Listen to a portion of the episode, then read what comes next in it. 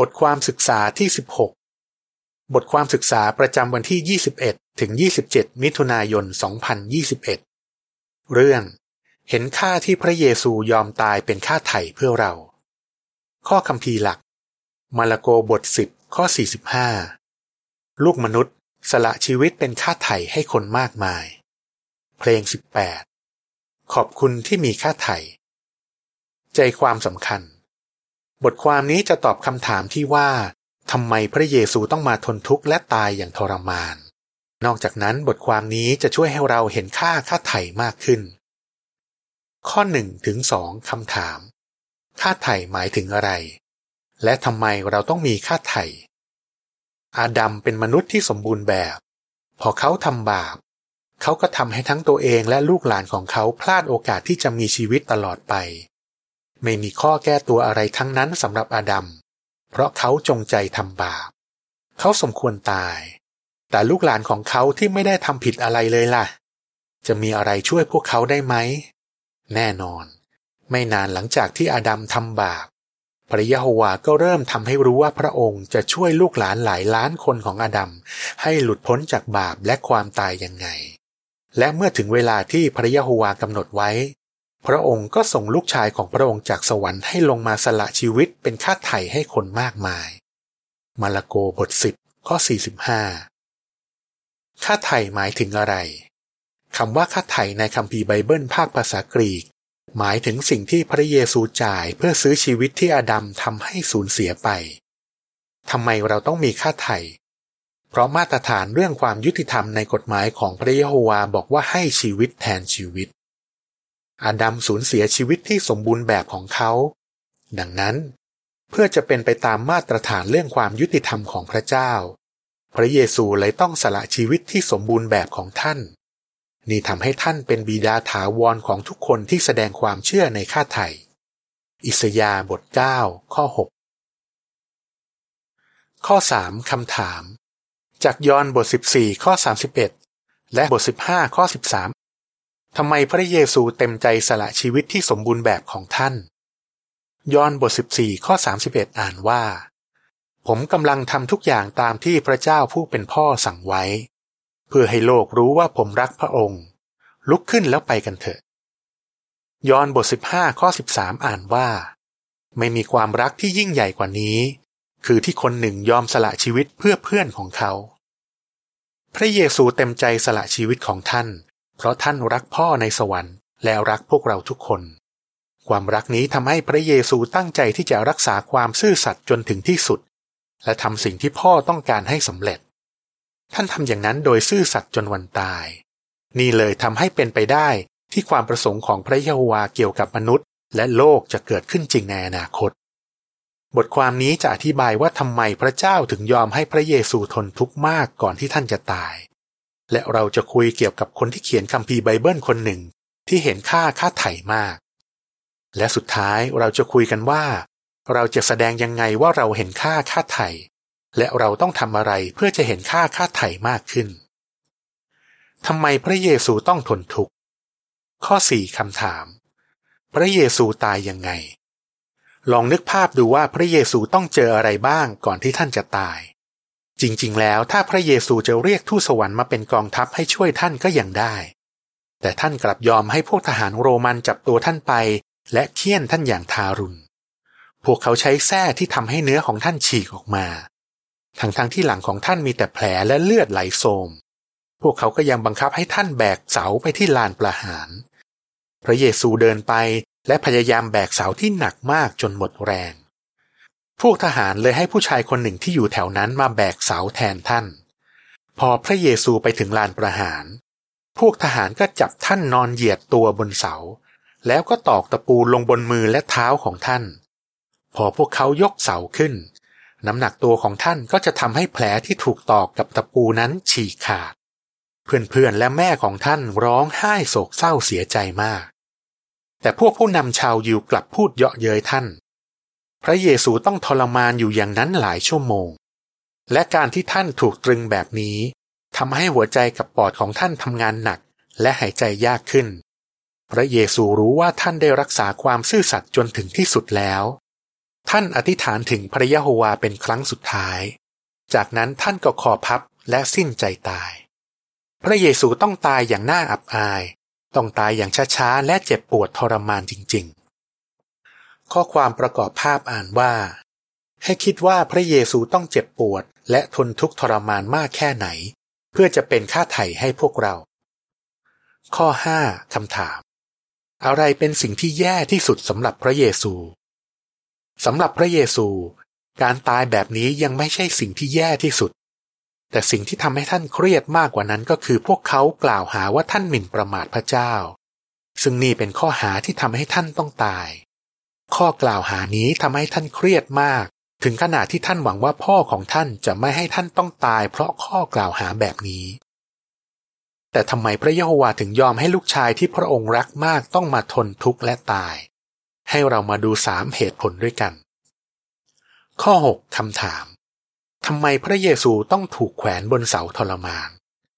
เหตุผลอย่างแรกพระเยซูต้องถูกแขวนบนเสาเพื่อช่วยชาวยิวให้พ้นจากการถูกสาปแช่งชาวยิวสัญญาว่าจะเชื่อฟังกฎหมายของพระเจ้าแต่พวกเขาไม่ได้ทำอย่างนั้นเลยพวกเขาเลยถูกสาปแช่งดังนั้นที่พวกเขาสมควรตายไม่ใช่แค่เพราะพวกเขาเป็นลูกหลานของอาดัมเท่านั้นแต่เพราะพวกเขาถูกสาปแช่งด้วยแล้วกฎหมายของพระเจ้าบอกว่าถ้าใครทำบาปที่มีโทษถึงตายแล้วถูกประหารชีวิตศพของเขาอาจถูกแขวนไว้บนเสาซึ่งเป็นสิ่งที่พระเจ้าสาปแช่งพระเยซูทำตามกฎหมายของพระเจ้าได้อย่างสมบูรณ์แบบดังนั้นเมื่อท่านถูกแขวนบนเสาท่านก็รับคำสาปแช่งแทนชาวยิวพวกเขาเลยหลุดพ้นจากคำสาปแช่งนี้และได้รับประโยชน์จากค่าไถ่ของท่านทั้งที่พวกเขาปฏิเสธท่านเชิงอัดอ่านว่าเป็นธรรมเนียมของชาวโรมันที่จะตอกตะปูหรือมัดอาชญากรไว้กับเสาตอนที่พวกเขายังมีชีวิตอยู่และพระยะโฮวาก็ยอมให้ลูกชายของพระองค์ตายแบบนั้นจบเชิงอัดข้อ7คำถามอะไรเป็นเหตุผลอย่างที่2ที่พระยะโฮวายอมให้ลูกชายต้องมาทนทุกข์ให้เรามาดูเหตุผลอย่างที่2ว่าทำไมพระเจ้าถึงยอมให้ลูกชายของพระองค์ต้องทนทุกข์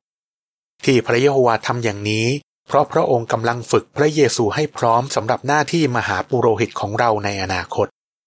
พระเยซูได้มาเจอด้วยตัวเองว่าการเชื่อฟังพระยะโฮวาตอนที่ถูกทดสอบอย่างหนักมันยากขนาดไหนพระเยซูเครียดมากจนท่านอธิษฐานขอ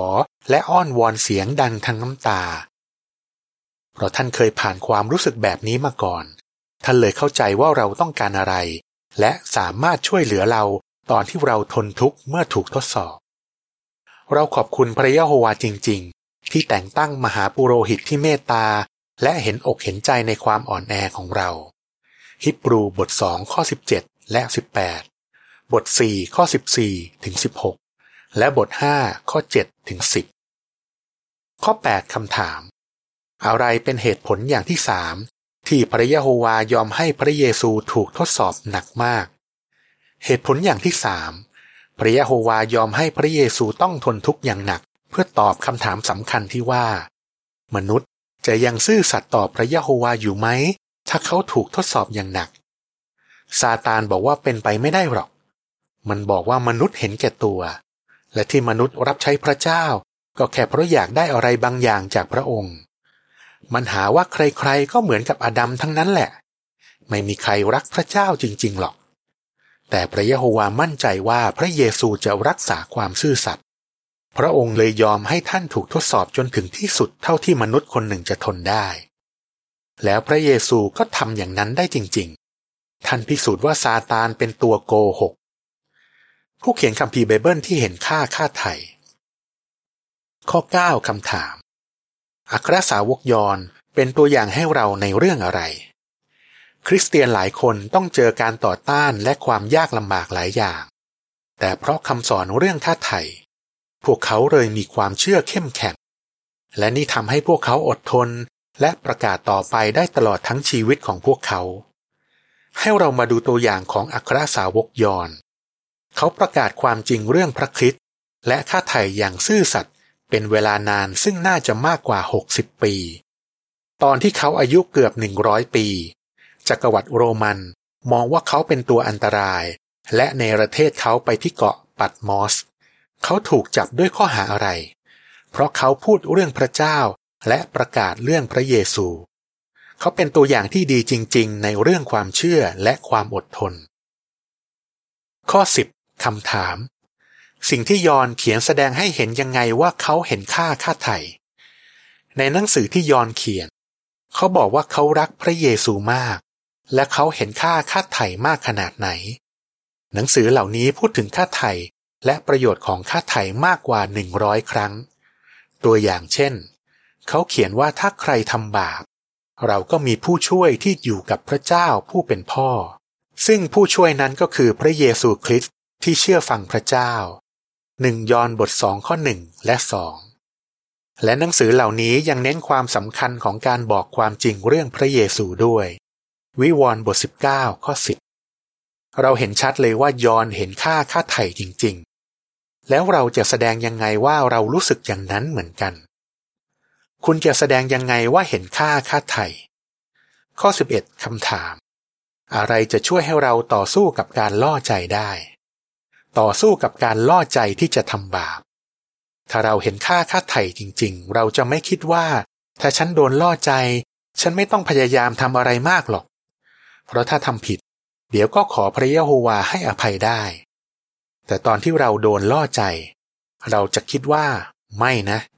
ทั้งพระยะโฮวาและพระเยซูทำให้ฉันมากขนาดนี้ฉันจะทำผิดต่อพระองค์ได้ยังไงนอกจากนั้นเราน่าจะขอกำลังจากพระยะโฮวาและอ้อนวอนพระองค์ว่าพระยะโฮวาช่วยฉันด้วยอย่าให้ฉันยอมแพ้การล่อใจเลยมัทธิวบท6ข้อ13คำอธิบายภาพข้อ11พี่น้องชายต่อสู้กับการล่อใจที่จะดูรูปที่ไม่เหมาะสมสูบบุหรี่และรับสินบนข้อความประกอบภาพอ่านว่าถ้าเราเห็นค่าไถ่จริงๆเราจะต่อสู้กับการล่อใจที่จะทำบาปข้อ12คำถามเราจะทำตามคำแนะนำที่อยู่ใน1ยอห์นบท3ข้อ16ถึง18ได้ยังไง1ยอห์นบท3ข้อ16ถึง18อ่านว่าเราได้มารู้ว่าความรักเป็นอย่างไรก็เพราะพระเยซูสละชีวิตเพื่อเราจึงควรสละชีวิตเพื่อพี่น้องด้วยแต่ถ้าใครมีทรัพย์สิ่งของพอจะช่วยคนอื่นได้และเห็นพี่น้องขัดสนแต่ก็ยังใจดำไม่ยอมแสดงความเอื้อเฟื้อจะบอกได้อย่างไรว่าเขารักพระเจ้าลูกที่รักอย่าให้เรารักด้วยลมปากเท่านั้นแต่ให้รักด้วยการกระทำและด้วยความจริงใจรักพี่น้องถ้าเรารักพี่น้องเราก็แสดงว่าเราเห็นค่าไถ่ทำไมเพราะพระเยซูไม่ได้ตายเพื่อเราเท่านั้นแต่ตายเพื่อพี่น้องของเราด้วยถ้าท่านพร้อมที่จะตายเพื่อพวกเขาก็แสดงว่าพวกเขามีค่ามากในสายตาของท่านเราแสดงว่าเรารักพี่น้องโดยสิ่งที่เราทำกับพวกเขาตัวอย่างเช่นเราช่วยพี่น้องตอนที่พวกเขาป่วยและตอนที่พวกเขาต้องเจอกับปัญหาหนักๆเช่นภัยธรรมชาติแต่ถ้าพี่น้องพูดหรือทำอะไรที่ทำให้เรารู้สึกไม่ดีล่ะเราควรทำยังไงข้อ13คำถามทำไมเราต้องให้อภัยพี่น้อง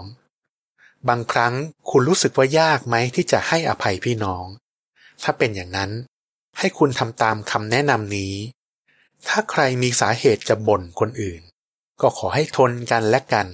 และให้อภัยกันอย่างใจกว้างต่อไปพวกคุณต้องเต็มใจให้อภัยกันเหมือนที่พระยะโฮวาเต็มใจให้อภัยคุณโคโลสีบท3ข้อ13ทุกครั้งที่เราให้อภัยพี่น้อง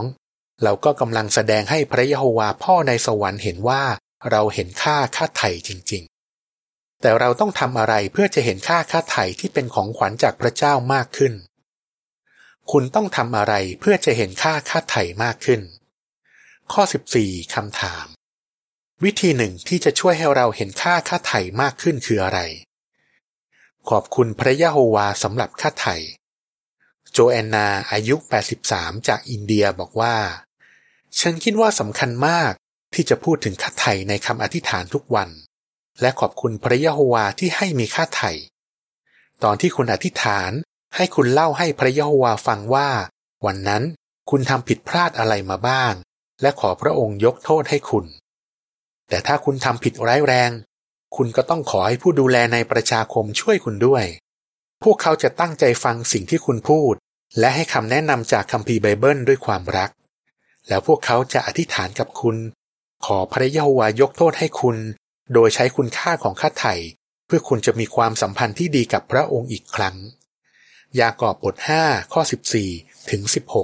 16ข้อ15คำถามทำไมเราต้องใช้เวลาอ่านและคิดใคร่ครวญเรื่องค่าไถ่คิดใคร่ครวญเรื่องค่าไถ่ราจามณีที่อายุ73บอกว่าพอฉันอ่านเรื่องของพระเยซูที่ท่านต้องเจ็บปวดและทรมานทีไรฉันก็น้ำตาไหลทุกทีคุณก็อาจจะรู้สึกเหมือนกับพี่น้องหญิงคนนี้แต่ยิ่งคุณคิดใคร่ครวญว่าพระเยซูต้องเสียสละมากแค่ไหนคุณก็จะยิ่งรักท่านและพ่อของท่านมากขึ้นเพื่อจะช่วยคุณให้คิดใคร่ครวญเรื่องค่าไถ่มากขึ้นลองศึกษาค้นคว้าเรื่องนี้เป็นพิเศษดูสิข้อ16คำถามการสอนคนอื่นเรื่องค่าไถ่เป็นประโยชน์กับเรายังไงดูภาพหน้าปกสอนคนอื่นเรื่องค่าไถ่ทุกครั้งที่เราสอนคนอื่นเรื่องค่าไถ่เราจะยิ่งเห็นค่าไถ่มากขึ้นเรามีหนังสือและวิดีโอที่ดีมากหลายอย่างที่ช่วยเราให้สอนคนอื่นให้เข้าใจว่าทำไมพระเยซูต้องมาตายด้วยตัวอย่างเช่นเราอาจจะใช้บท4ของจุลสารข่าวดีสำหรับทุกคนที่มีชื่อว่าพระเยซูคือใครหรือเราอาจจะใช้บท5ของหนังสือเรียนคัมภีร์ไบเบิลแล้วได้อะไรที่มีชื่อว่าค่าไถ่ของขวัญที่มีค่ามากที่สุดจากพระเจ้านอกจากนั้นเราจะเห็นค่าไถ่มากขึ้นถ้าเราไปประชุมอนุสรณ์เพื่อระลึกถึงการตายของพระเยซูทุกปีและพยายามชวนคนอื่นให้เข้าร่วมการประชุมนี้ด้วยเป็นสิทธิพิเศษจริงๆที่พระยะโฮวาให้เราได้สอนคนอื่นเกี่ยวกับลูกของพระองค์ข้อความประกอบภาพหน้าปกอ่านว่าตอนที่พระเยซูกับพวกสาวกกินอาหารมื้อง่ายๆด้วยกันท่านบอกวิธีที่พวกเขาจะคิดถึงการเสียสละของท่านข้อ17คำถามทำไมค่าไถ่ถึงเป็นของขวัญที่ยิ่งใหญ่ที่สุดที่พระยะโฮวาให้กับมนุษย์เรามีเหตุผลมากมายที่จะเห็นค่าไถ่มากขึ้นเพราะค่าไถ่เราถึงสนิทกับพระยะโฮวาได้ทั้งที่เราเป็นมนุษย์ไม่สมบูรณ์แบบเพราะค่าไถ่ผลงานของมารจะถูกทำลายจนไม่เหลือเลยและเพราะค่าไถ่ความประสงค์ของพระยะโฮวาเกี่ยวกับโลกจะเกิดขึ้นจริงทั้งโลกจะเป็นสวนอุทยานทุกคนที่คุณเจอที่นั่นจะรักและรับใช้พระยะโฮวาขอให้เราพยายามหาโอกาสในทุกๆวันที่จะแสดงว่าเราเห็นค่าไถ่ของขวัญที่ยิ่งใหญ่ที่สุดที่พระยะโฮวาให้กับเราคุณจะตอบยังไงค่าไถ่หมายถึงอะไรทำไมพระเยซูต้องทนทุกข์และตายเราต้องทำอะไรเพื่อจะเห็นค่าไถ่มากขึ้นเพลง20พระองค์สละลูกที่รักเพื่อเราจบบทความ